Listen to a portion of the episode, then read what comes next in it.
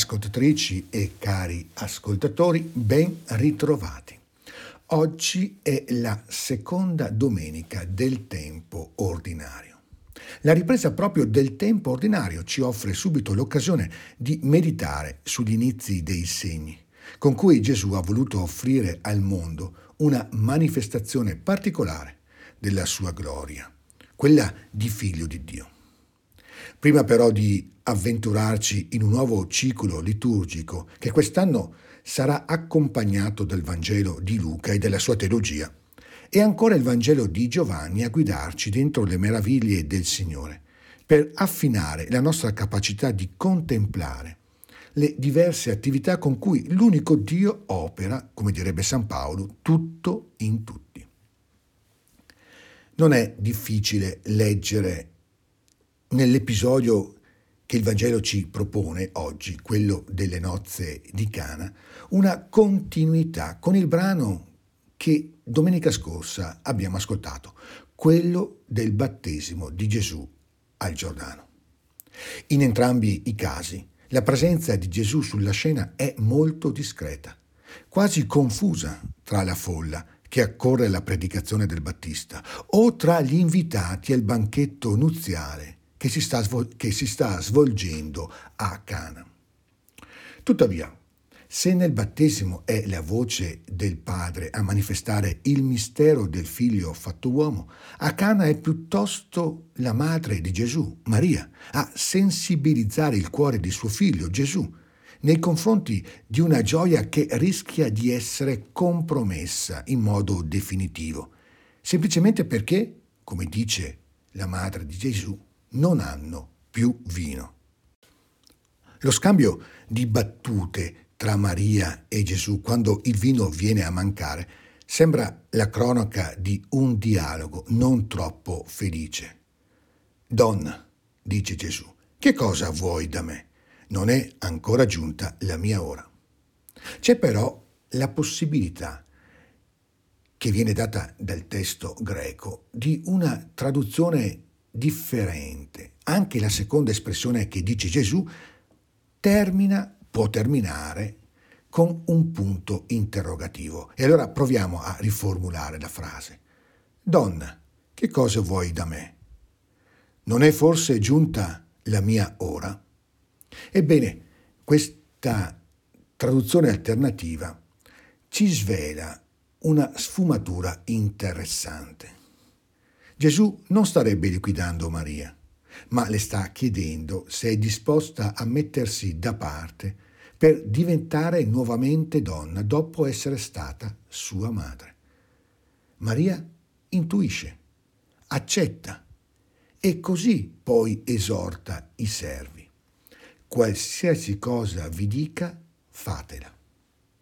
Maria, la madre di Gesù, non teme di perdere qualcosa consegnando suo figlio amato al destino e alla salvezza del mondo. Non ha paura di spezzare i vincoli della carne per aprirsi ai legami dello spirito. Anzi, è felice di rivelare a tutti il segreto della sua maternità, che è questo, obbedire prontamente a Dio quando la sua parola bussa alla porta della nostra attenzione. Questo è ciò che fanno i servitori, mettendo in pratica un comando che a ben guardare è un po' stravagante.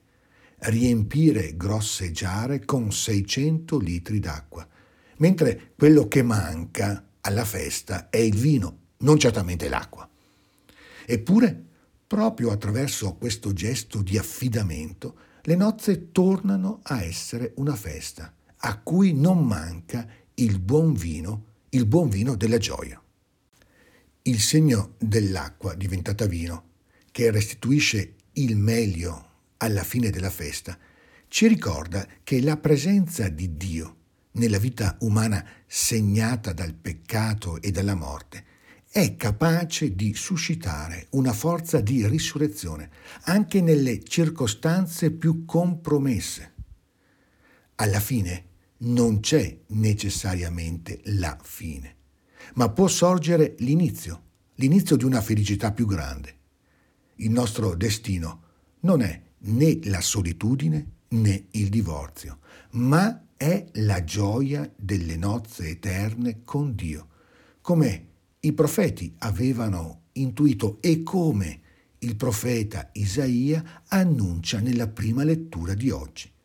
Nessuno ti chiamerà più abbandonata, né la tua terra sarà più detta devastata, ma sarai chiamata mia gioia e la tua terra sposata, perché il Signore troverà in te la sua delizia e la tua terra avrà uno sposo. Dio però non rovescia le sorti con la bacchetta magica, ma attraverso la nostra capacità di ascoltare, la nostra capacità di mettere in pratica la sua parola. Nella misura in cui diciamo il nostro personale sì agli innumerevoli inviti che sono sparsi nelle nostre giornate, tutti possiamo trasformare la storia ridandole il sapore della festa. Non è detto che a noi tocchi sempre gustare il ritorno del vino come accade infatti ai servi. Vino che magari è destinato a ridare gioia, a rianimare altri. Sempre però a chi obbedisce a Dio è riservato un incremento di fede, che è la gioia più bella e profonda che si possa sperimentare in questo mondo. Gesù manifestò la sua gloria e i suoi discepoli credettero in lui. Anche noi, donando il vino della nostra vita, possiamo diventare questa manifestazione della parola, delle azioni, dell'amore di Gesù, il nostro Signore. Buona domenica e ogni bene nel Signore.